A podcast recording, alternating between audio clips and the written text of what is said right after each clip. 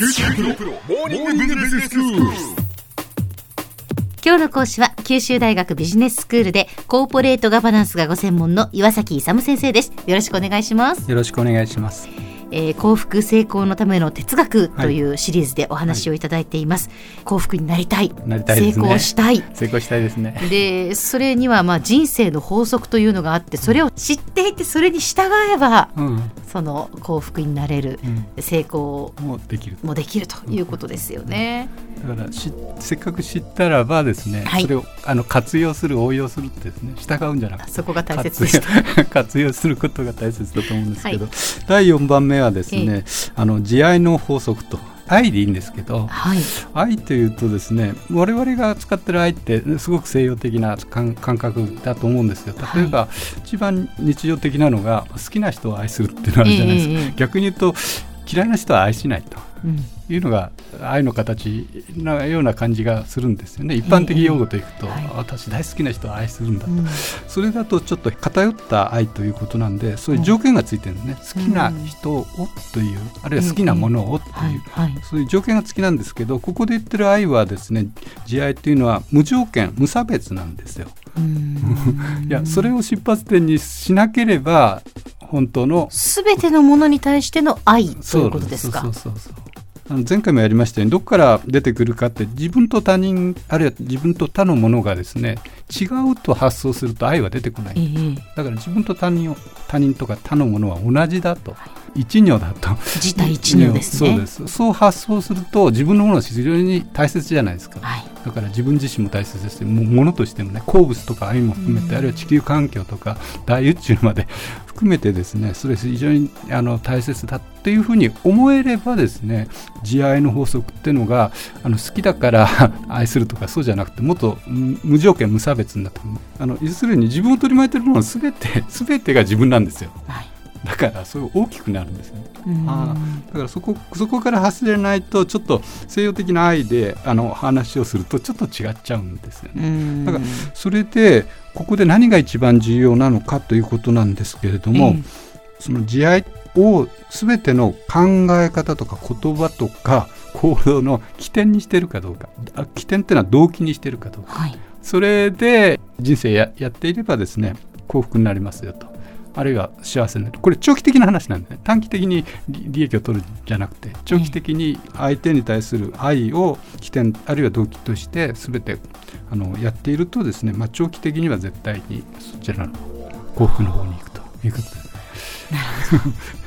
えーと、それでですねこの「同じ」っていうのはどこから出てくるかということなんですけど、えー、同じという漢字がですね自分で例えばなんですけど座禅とかですねヨガとかやって悟れるということがあの非常に起点になるんですけどそうではなければですねあのこの前もちょっとご説明しましたようにこのあの宇宙全体が相互依存関係でなっている。あの異なっているんですけど切り離せないというのが非常に重要であるということですね。うん、はい。うん、切り離せないんで、一如であると。一元的につながっているという考え方が非常にですね重要であるということですね。えっと、それでですねあの先ほどもちょっとお話したんですけど全ての日常的な考えとか言葉とか行動ですね、うん、これを愛を起点としてやってるかどうかということなんですけどもしですねその愛を起点としてやってればそれは全てのものに対する万能薬になると考えられてるんですよ。はい、うん。ところがそうじゃなくて例えば利己的なですね恐れとか恨みとかですね怒りとか差別とか争いとか、まあ、それを起点として何かを考えたり喋ったり行動すると。そうするとですねお互いにですねこう争いとかそういうものになってきてしまってあまり幸せになれない成功もしないということなんですね。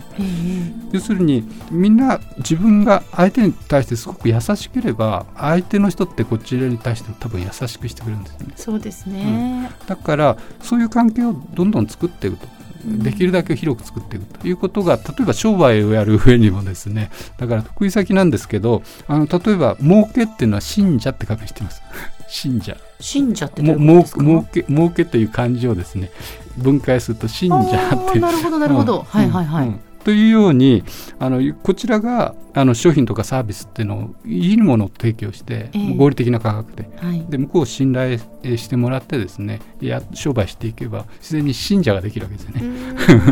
ね。それもう儲けのもとができてでリリピーターができるわけですよ。はい、で、はい、だから何回も来るんですよ。えー、だからその信者という意味儲けの儲けを信者って書くんですけど、うん、まあそういうように、まあ、要するに相手に対して騙してこれ嘘の偽のやつを売るとかそうじゃなくてですね。そうですね、うん、ちゃんとしたそうそうそう。こちらがやはりその誠実にしていれば相手から信頼を得られて、それが結果として利益につながるということですよね。まさにそうです、えー、えー、だからですねあのこちらが世のため人のために商売しているというような発想なんですよね。だから、えー、まあ利他のためにやってると。世のため人のために商売やってるという発想で初めから愛をあの出発点としてやっていけば初めから悪いものを売るとかね、えー、偽物を売るとかそういうんじゃなくてそういうふうに誠実にちゃんとしたあの品質のいいものを合理的な値段で売っていれば、はい。はい、そこリピーターがついて、リピーターのことを信者って言うんですけど、えー、えー、そういう意味でのあの利益儲けが出れば、ね、だから儲けとかその信者っていうと何かちょっとこういやらしいもののような気がしますけれども、うん、そう。では決してなくてということですね。純粋にその愛からスタートしてあのその相手に対して愛を持ってその誠実に接する誠実に商売をするということですね。まあ、商売だけじゃなくて、すべての日常的な生活も、だから、あの、あれですね。だから、起点が、その考えとか、言葉とか、行動の起点が、愛が起点になってるかどうかですね。その他のもの、怒りとか、妬みとか、そういうものが起点になってないかどうかっていうのを、もう一度よく点検した方がいいと思いますね。そして、それがもう、あの、人と人とだけの関係ではなくて、やっぱり、その自然であったり、その宇宙であったりという、そのすべてのものに対して、そうそうそうそうであるという、ことですよね。そうそうそこまで言っていただくと、えー、本来的な東洋哲学的な事態一如から発生したものになるんですけど。はい。はい、では先生今日のまとめをお願いします。えっとですね成功とか幸福のためにはですねあの哲学として慈愛というのを起点として考えたり喋ったり行動することが非常に重要であるということでした。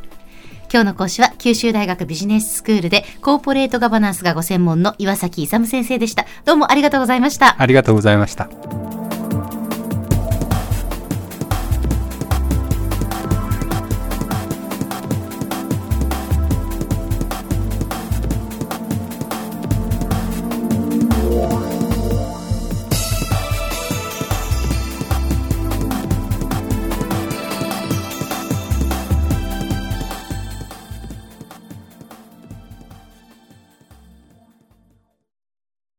QT プロは通信ネットワーク、セキュリティ、クラウドなど QT ネットがお届けする ICT サービスです。九州中に展開した光ファイバー網を基盤に一番身近なビジネスパートナーとして九州の企業自治体の皆様をサポートします。詳しくは QT プロで検索を。